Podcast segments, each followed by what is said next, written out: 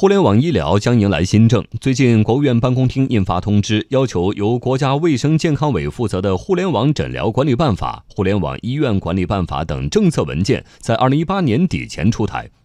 专家认为，这有利于规范行业、约束野蛮生长。我们来听央广经济之声记者张倩的报道。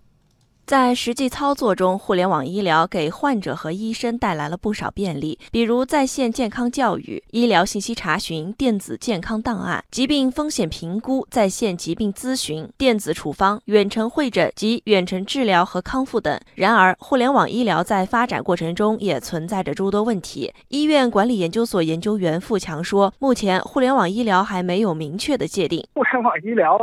因为现在呃没有一个非常明确的定义界定，都是。”一些概念，所以说每一个人的理解可能都不一样。但总的来说呢，互联网医疗它主要改变的实际上不是医疗的模式，而是医疗的提供服务的一个手段或者是一种形式。主要呢，减少就医的成本，提高医疗的效率。在传统健康医疗行业看来，互联网只是工具，互联网加医疗还是要回归医疗的本质。云南白药集团股份有限公司副总经理秦婉明说：“实际上，不管你是往上还是往下，就我们做产品做这么多年，作为一个传统制造企业，我们发现实际上销售的核心还是在产品本身。”富强也认为，他们所期待的互联网医疗应该是依托现有的实体服务提供主体来开展，而不能纯虚化为网上行为。我们期待的互联网医疗是你有这样的资质、有这样能力的人，在整个患者的诊疗过程当中。去干相应阶段的事儿。我们现在的互联网医疗还是要紧紧依托现有的实体的服务的提供主体来开展，